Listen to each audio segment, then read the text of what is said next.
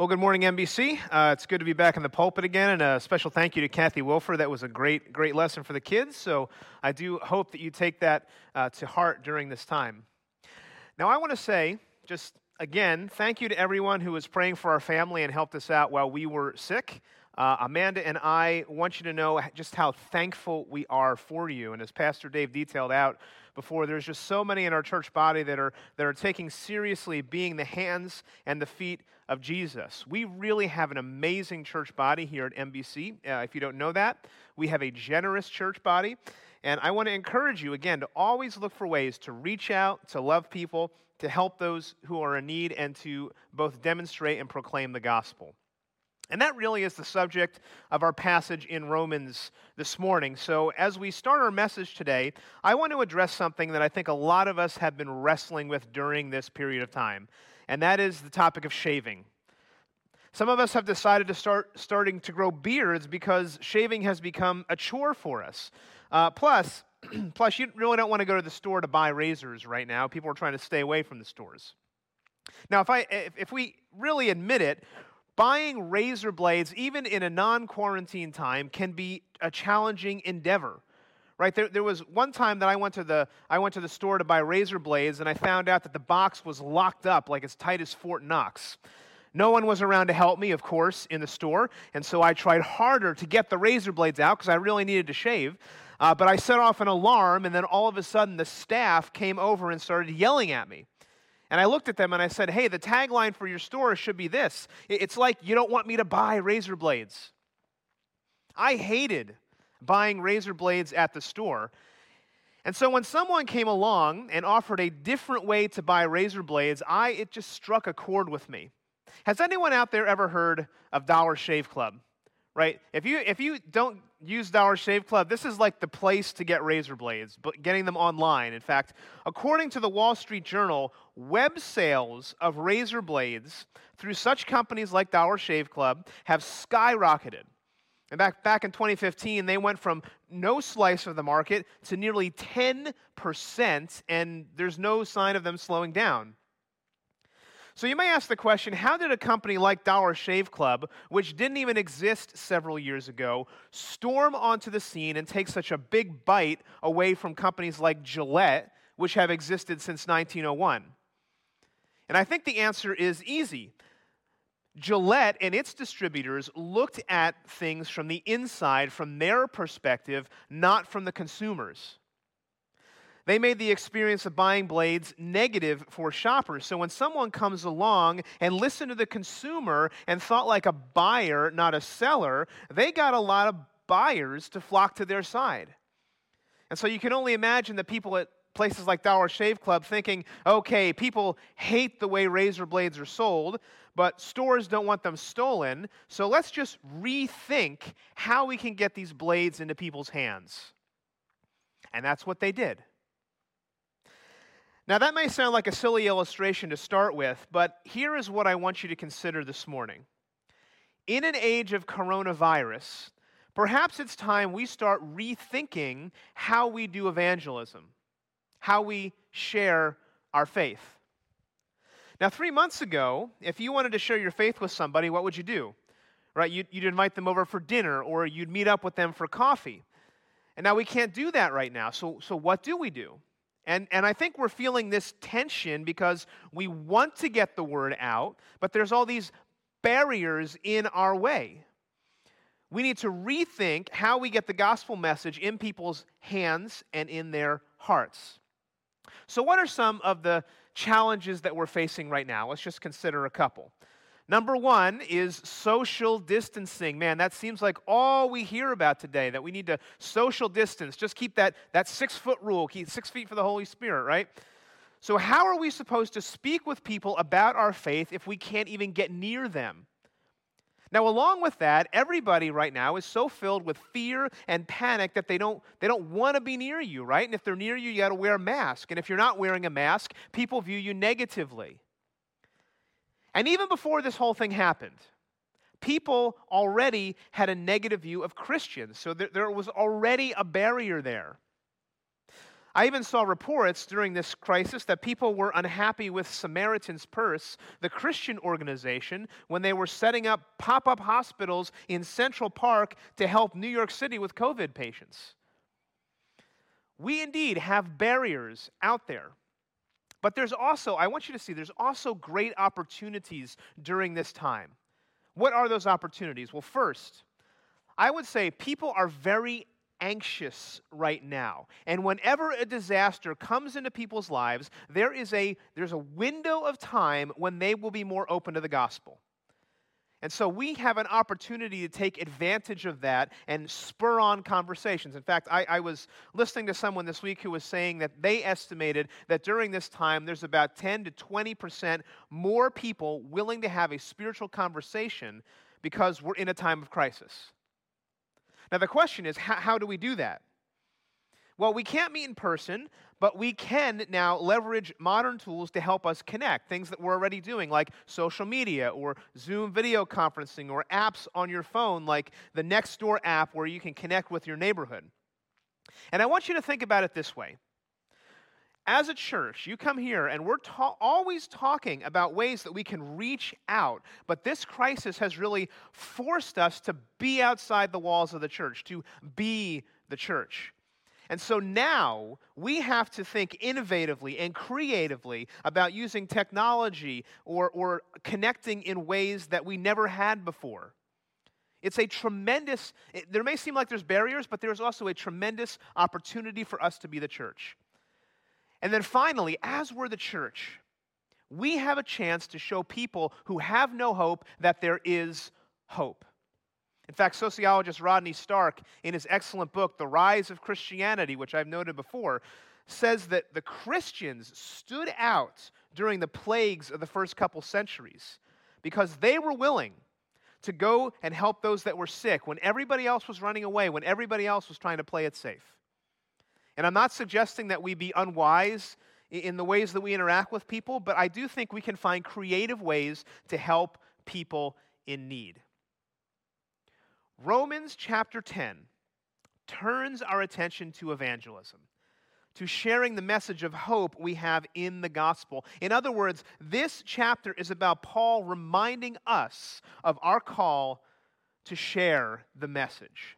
And he does this, I think, by offering four principles, four timeless principles that should lie at the heart of every believer. First, Paul says, we must be eager to share. Second, he's going to say we must evaluate our beliefs. Third, we must engage the culture. And finally, finally, we must make others envious of what we have. so eager, evaluate, engage, envy. Those principles provide a roadmap to sharing our faith in an age of coronavirus. So with that in mind, let me pray for us and then we're going to dive into the text and see what Paul what Paul says today. So let's pray. Heavenly Father, Lord, I come before you and I thank you for your people who are watching with us today, who are who are the church scattered, Lord. Even as we gather online, we're scattered in our homes and we're asking the question, Lord, how do we share the gospel? How do we get out and, and tell people about the hope and the message that we have in you, Lord Jesus? And so I pray this morning that we would have open ears and open hearts to hear what you have to say in your word. And may we take seriously our call to be your ambassadors. We pray that in Jesus' name. Amen. Amen.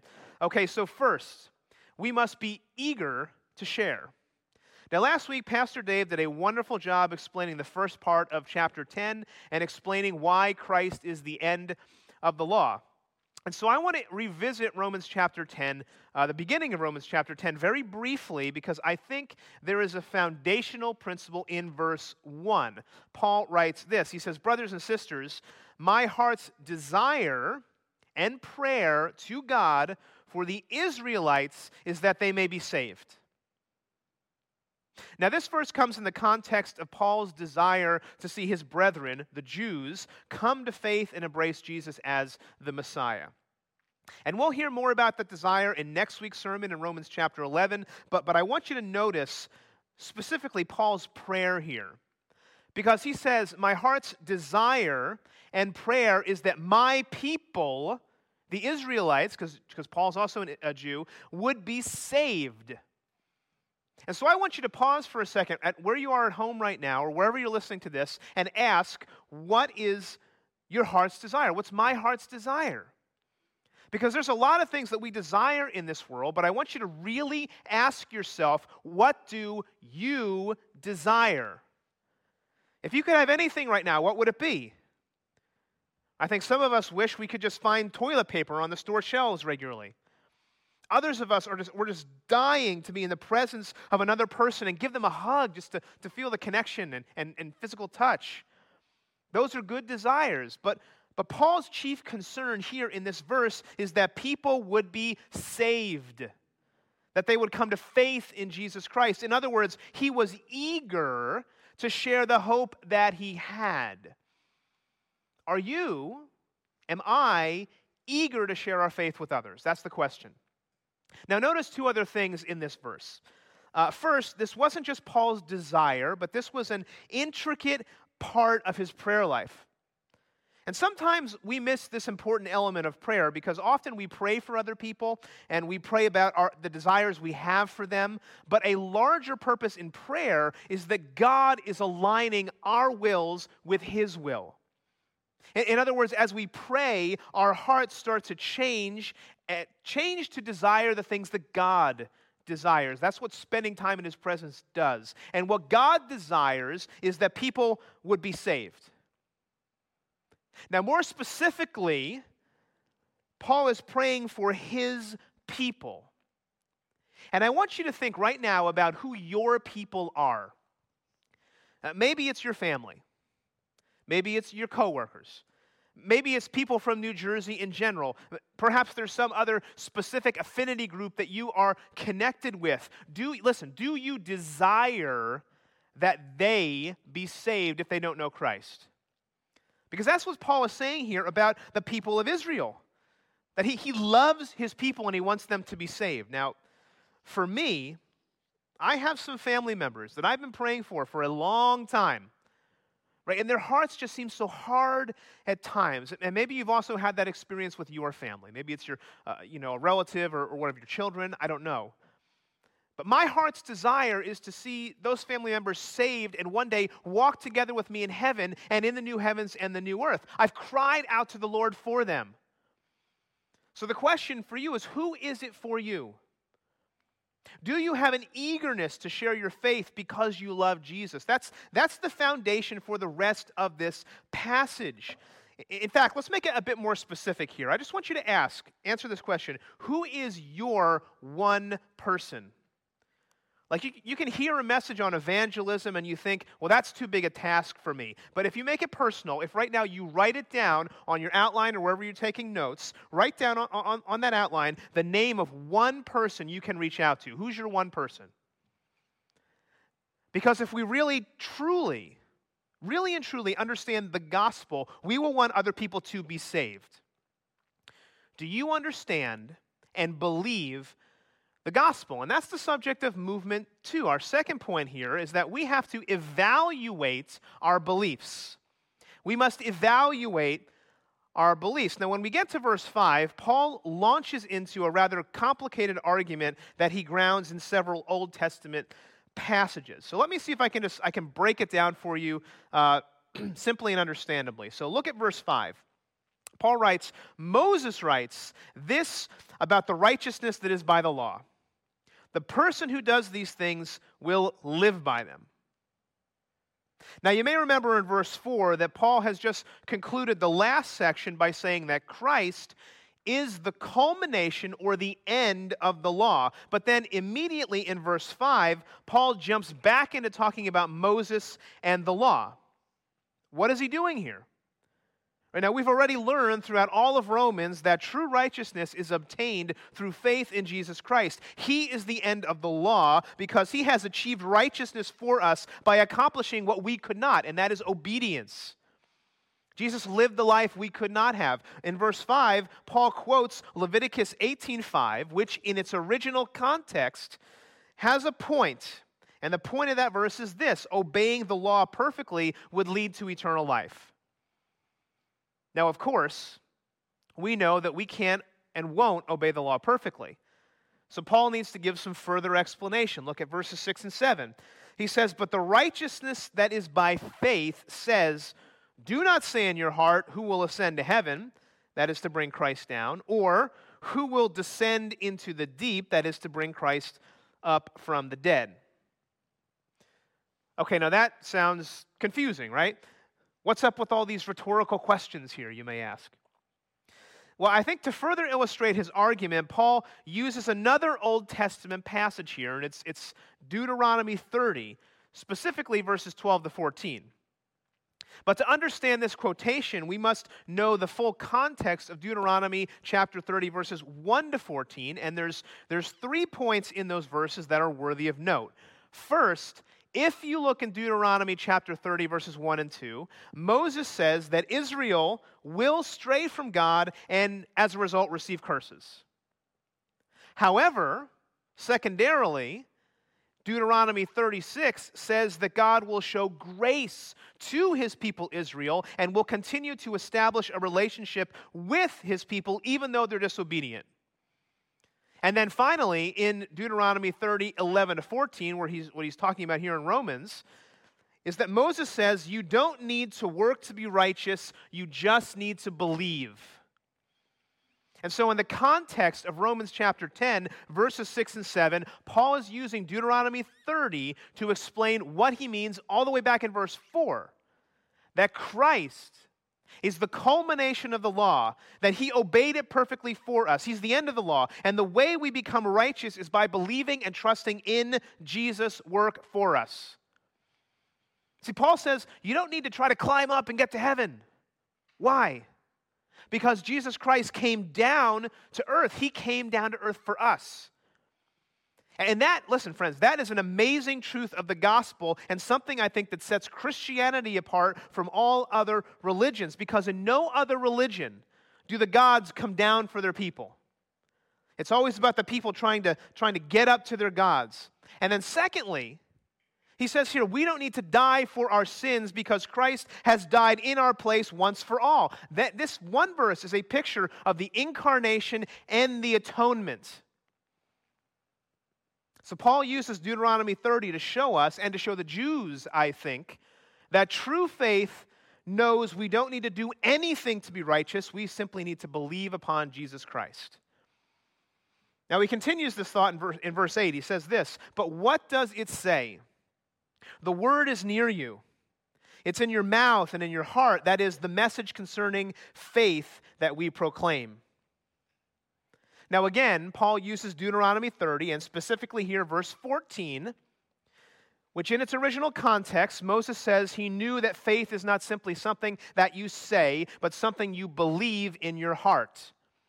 And in Romans context, Paul is showing us that in Christ, who is the fulfillment of the law, God has brought righteousness to us and we have to believe in him. Amen. Now, just sit with this truth for a minute. Because Paul's whole point in Rome in chapter 10 verses 5 to 8 was to reiterate to us that our obedience to the law and our works can't save us. It's only through faith in Jesus Christ, who came down from heaven to earth, who lived a perfect life, who died in our place for our sins. That is what saves. And so I want you to, I want to ask you today to evaluate your belief and, and ask, do I believe that? And I ask that question because this message that Paul's laying out here is so counterintuitive to our current cultural narrative. Right? In fact, I'll give you an example. There was a local governor recently on the news who made a striking statement the other week about his state's efforts to slow the coronavirus spread. And so, as the cases lowered and they started to improve in a press conference, he defiantly said, We did that. God did not do that. We did that. We saved those people. And that was shocking to me because it solidified the truth that people don't see a need to be saved. It's all about our works and our efforts. In fact, Tim Keller makes the same observation. He says that, that the modern cultural narrative is all about us achieving through our efforts, through our intellect, through our moral living And modern society wants to abandon this whole idea of being saved really from anything. And this is the dichotomy I think Paul is discussing in verses 5 to 8. We can't save ourselves, we need a Savior. And again, I got to say that I think more people are open to hearing that message during a crisis, but, but we only have a finite window of time to communicate it. And so we have to evaluate our beliefs to make sure we understand it. And so, thankfully, in, in, in, verses 9 to 13, Paul now clearly lays out the content of the gospel. So, look at verse 9. He says this If you declare with your mouth, Jesus is Lord, and believe in your heart that God raised him from the dead, you will be saved. Now, in verse 8, we learn that the, uh, the word was near us, but you may be asking right now, well, what, what is the word? And it is, I think, in fact, a truth to be believed. So, verse 9 is, is a really famous verse, and it's a major stop on the Romans' road to salvation. And there's a reason it's included in so many gospel presentations because it clearly lays out the content of the gospel. Look at what he says. First, he says, Jesus is Lord. And the Greek word for Lord is, of course, the word kurios. And in the Greek Old Testament, kurios was often translated the translation of God's personal name, Yahweh. And so when he says that Jesus is Lord, it is to proclaim that he is the supreme ruler of the universe. He's not, he's not a, a president that we vote out of our lives when we don't like his policies. He's Lord. Is Jesus Lord of your life? Does your allegiance to him dictate how you live? We see, we have to evaluate our beliefs. Secondly, Paul emphasizes Jesus' work on our behalf because not only did he die on the cross, but Jesus rose from the dead. Now, this truth is so crucial in our modern world because you got to say if the resurrection is real, then Christianity must be true. And even if you're talking with a skeptical person, if you present the evidence of the resurrection to them, a lot of times they admit it's, it's immense, it's overwhelming.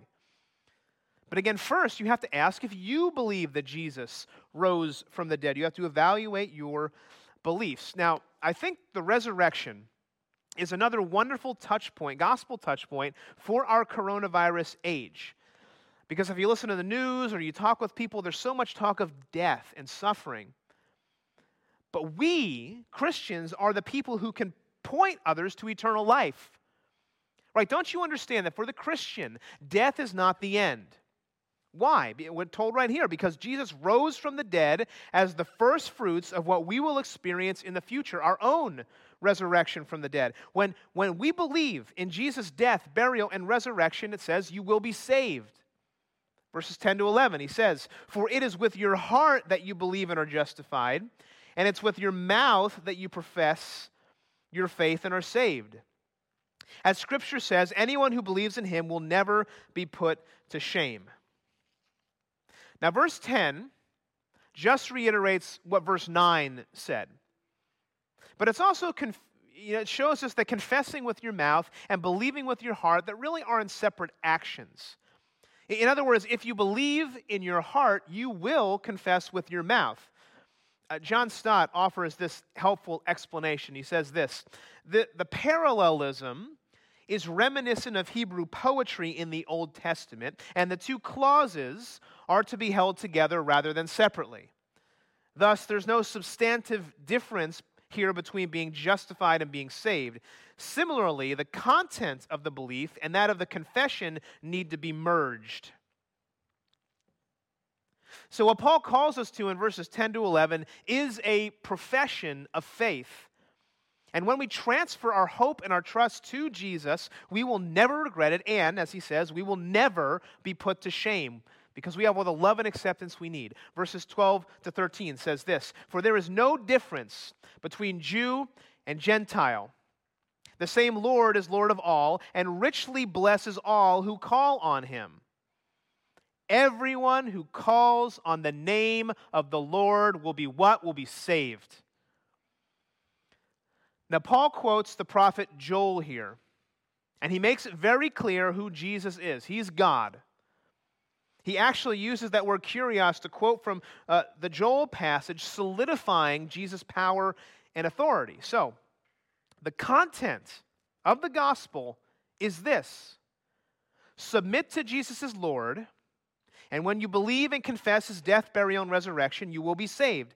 When you call on his name, we're told you will be saved. But more than that, verse 12 tells us that this message, it, listen to this, this message is for who? The message is for everyone, Jew and Gentiles. Now, here again, we have to ask ourselves if we really and truly believe this. Because in chapter 9 of Romans, we learn that we're saved by grace. It's nothing that we've done. And if we're saved by nothing that we've done, I would say it should motivate us to share the gospel with everyone. Again, we need to evaluate our beliefs. Do you believe verse 12? Because that verse tells me that the gospel is both for the insider and the outsider. The gospel is for people who don't share my beliefs. The gospel is for people whose lifestyles I don't agree with. The gospel is for people of a different generation than me. The gospel is for everyone. And everyone who calls on the name of the Lord will be saved. Amen. Now, this comes back to our first point of the passage. Are you eager to share the gospel? Do you have a burden for someone in your life? And if you don't, you have to ask yourself do I believe verses 12 and 13? Otherwise, we're complacent, we're, we're apathetic. And I think a lot of Christians are content just not sharing the gospel. They're content staying in their holy huddles. And, and l- listen, let me say this. If you are someone who is content not sharing the gospel, I want to encourage you to sit down and meditate on all the people out there, all the people in our state who don't know Christ. Pray and ask the Lord to rekindle a fire within your heart for those that don't have a relationship with the living God. Because there's a world out there right now that is dying for what we have to offer, and they're more open to listening. And I know many of us out there are struggling with the same thing our non Christian friends and neighbors are struggling with. I'm not, and I'm not saying that the feelings we're feeling right now are invalid, they are very valid. And we should take precautions. But I am saying that we should not be people who are hopeless. I'm saying that we should be people who model hope because we really have it. Right now, everyone's placing their hope in a vaccine being developed for this, this virus. Everyone's placing their hope in the economy bouncing back in the third quarter. And, and listen, believe me, I, I am hoping that both those realities come true. God has given us scientists and economists to help us, and that is a good thing. But as we evaluate our beliefs, we must ask Am I allowing a hope in a vaccine or in the economy to supersede my trust in Jesus Christ. Friends, we need to evaluate our beliefs and ask whether we are truly placing our trust in God. Because our hope ultimately is not in a vaccine or economic recovery, our hope is in Jesus Christ. And there needs to be an element of that as we, as we live and even wrestle with this uncertainty. Because if we don't have hope, the content of the gospel, how can we, how can we possibly accomplish Paul's third point, which is we must engage the culture? Now, Romans 10, verses 14 to 17, is another well known section of Romans.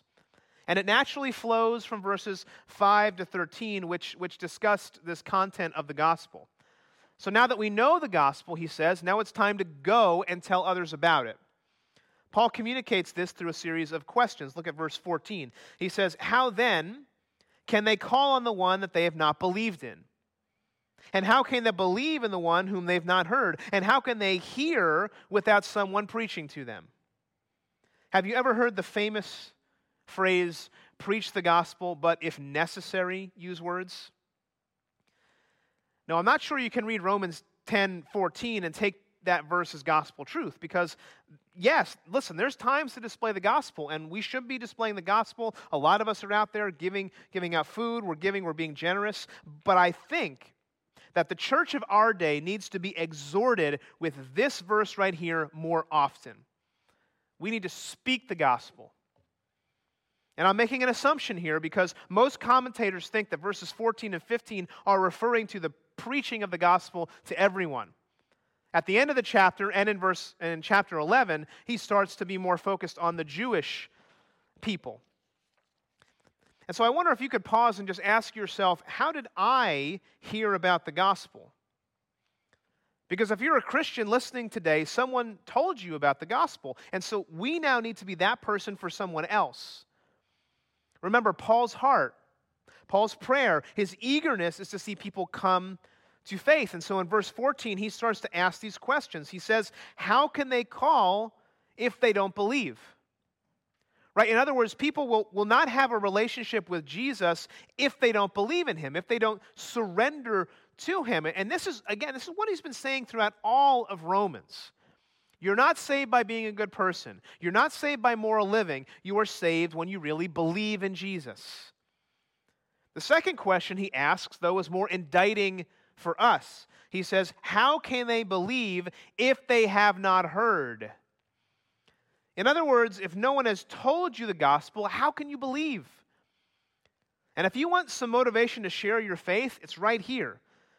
Like, like right now, everyone is so concerned with the suffering that's going on in this world. And there is immense suffering. We should be concerned about that. But do you, do you want to know what's worse than the suffering in this world?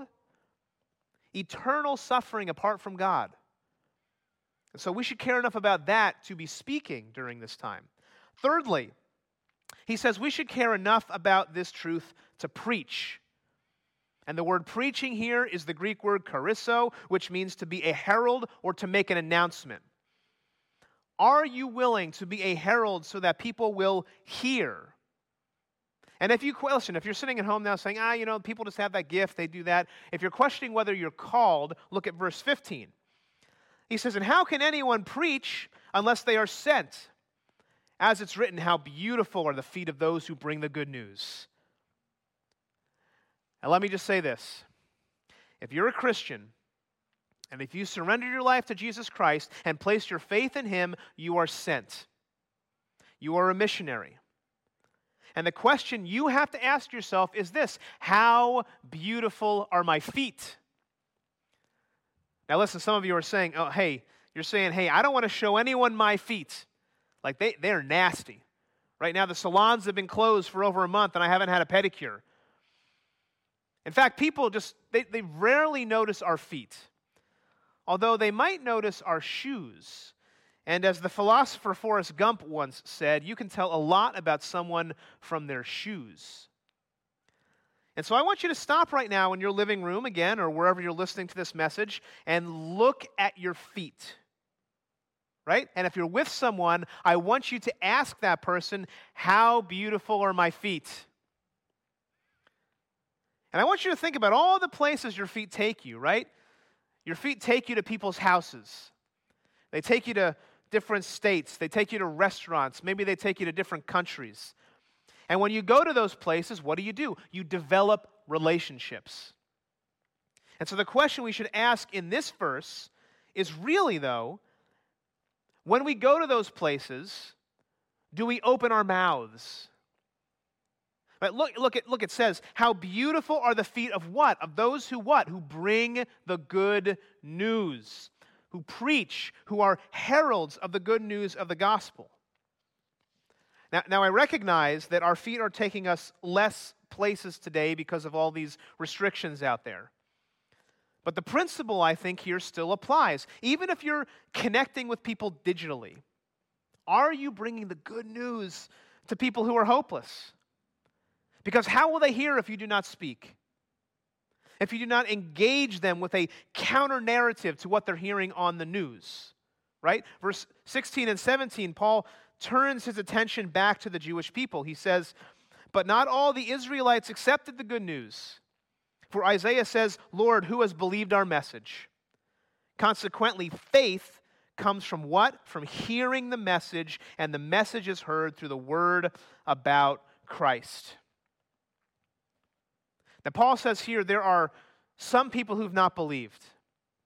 They need to hear the message about Christ. And so, as we close this point, I just want to ask you again who are the people you are burdened for? Who are your people. As we said in point one, we need to be eager to share.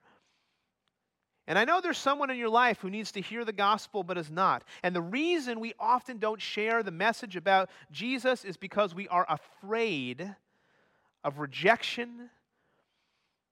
But I have to tell you, there's an opportunity out there because a lot of people are afraid right now. They're afraid of a lot of things. And so, friends, it's time for us to preach. And so I wonder if, as a church, we could catch this vision of sharing Christ during the coronavirus. And if we did, I think it would look like, like this illustration. Because I, I heard a recent story about some beachgoers along the shores of the Panama City Beach in Florida who found themselves witness to an event as dangerous as it was inspiring. So while playing in the water, there was two boys who suddenly got caught in a rip current and they started to scream for help. And as you're thinking right now, hey, maybe the beaches are going to be open this summer, there's still rip currents out there. There's still danger when you go to the beach.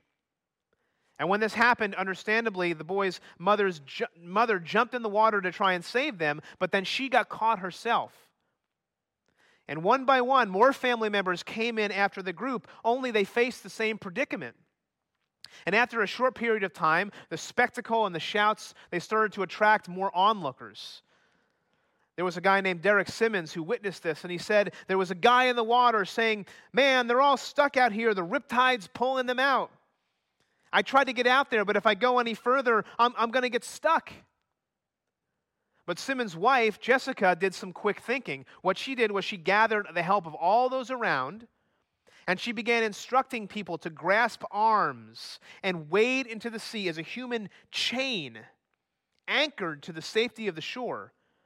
In fact, that said as many as 80 people worked together in this fashion, and after a stressful few minutes, they successfully pulled the swimmers to safety. It was the most remarkable thing to see, Jessica Simmons told the reporters. She said, Those people who didn't even know each other and they trusted each other that much to get these people in danger to safety. Now, friends, could we as a church catch a vision for reaching others with the gospel? Because there's people out there caught in a rip current right now, and they need a people to be people of hope, Christians, to jump in and grab them and pull them out and tell them about the message of the hope that we have.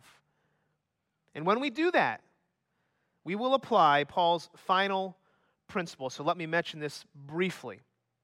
We must make others envious of what we have. Now, you may say, what does that mean?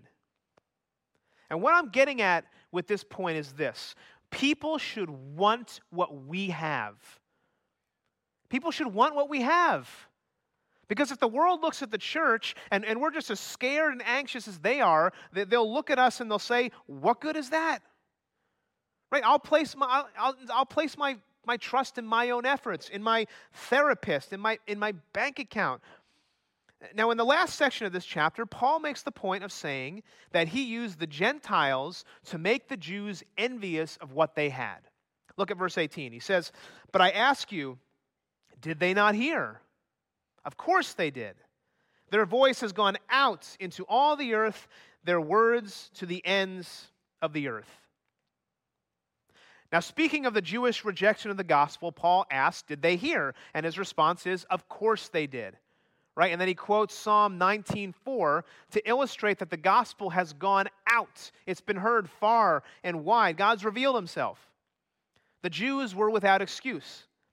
But then look at the point he makes in verse 19. He says this Again, I ask, did Israel not understand? First, Moses says, I will make you envious by those who are not a nation. I will make you angry by a nation that has no understanding. So Israel heard the gospel, but perhaps they didn't understand it. And maybe you start to see what Paul's doing here, right? He, he's saying that it's possible to be exposed to the gospel intellectually, but not understand it. In fact, there may be even some of us listening uh, today who've heard the gospel. Maybe you're, you're listening at home or you're listening on podcast, and, and you've, you've been exposed to the gospel, but you haven't really understood and surrendered to Jesus. And so Paul quotes here Deuteronomy 32 21, and look at what he does. He's specifically speaking about the Gentiles who were a nation that has what? They have no understanding. In other words, he used the Gentiles to make the Jews envious. That these people, the Gentiles who did not have the law or the tabernacle or the favor of God, but they, and they were, they were not the chosen people, but they understood and believed the gospel. And so you might ask, well, why didn't Israel believe? It wasn't because they didn't understand, because God can overcome that. Look at verse 20. It says, and, and Isaiah boldly says, I was found by those who did not seek me. I revealed myself to those who did not ask for me. Did Israel not seek after God? In verse 20, he quotes Isaiah 65 1, which in its original context is a verse that refers to God revealing himself to Israel. Paul here, though, is applying it to the Gentiles. They were the people who did not seek God, yet he revealed himself to them. In fact, this verse reiterates what Paul said in Romans 9 30 that the Gentiles were not pursuing righteousness, yet they've attained a right relationship with God. See, Paul is using this whole section to show Israel, the chosen people, the ones who thought they were right with God by what they did, that the Gentiles had something they did not have. The Jews were still in the dark. And so, as we close today, I would ask you do people want what you have? Do people see hope within you even in the midst of crisis? Because that is the thing that will go furthest during this crisis to opening a door to conversations about the gospel. Because people are experiencing sickness, people are losing loved ones and are not able to see them in the hospital, people are losing their livelihoods. Will they look at us as the church and say, there's something different about them? They have a peace that passes all understanding. They have a love for their neighbors and their community. They have a desire to be generous even in uncertainty. Will we, like the Gentiles, make people envious of our hope? And so let me finish where I started today, and that is Paul's heart for his people. Romans 10:1 tells us that Paul's desire and prayer was that people would be saved, especially his people. Friends, are we eager to share the gospel? And th- that's hard sometimes because people are going to reject us, right? And in fact, in, in chapter 10, verse 21, Paul reveals the real reason the Jews rejected the gospel. Verse 21, he says, But concerning Israel, he says, All day long I have held out my hands to a disobedient and obstinate people. Why did Israel not believe? They were a disobedient and obstinate people. They were stubborn. And when we talk to people about Jesus, even in an age of coronavirus, in an age of anxiety, people will still be disobedient and obstinate. People, people are going to mock us and call us bigots. But look at what God says to Israel. He says, All day long I have held out my hands. Will we do the same thing for our people? For those we love? Will we have the courage to share the message of Christ, to plead for salvation as we're on our knees and hold out our hands as we have expectant hearts for God to move? I pray that we will. I pray that our feet would be beautiful as we open our mouths and open our hands to share the love of Christ. Amen. Amen. Let's, let's pray. I'll invite the worship team to come back up for one final song. Let me pray for you at home. Heavenly Father, Lord, I come before you and I ask right now that you would move on people's hearts, that you would give them courage, Lord. I pray for those out there that have no hope right now, Lord, that you would restore hope to them. Holy Spirit, I pray that you would give us boldness. I pray that you would burden us for those we know who don't know you. And give us the creativity, give us the pathway to share your message of hope with those that do not have it all for your glory and for the sake of your gospel. We pray that in Jesus' name. Amen.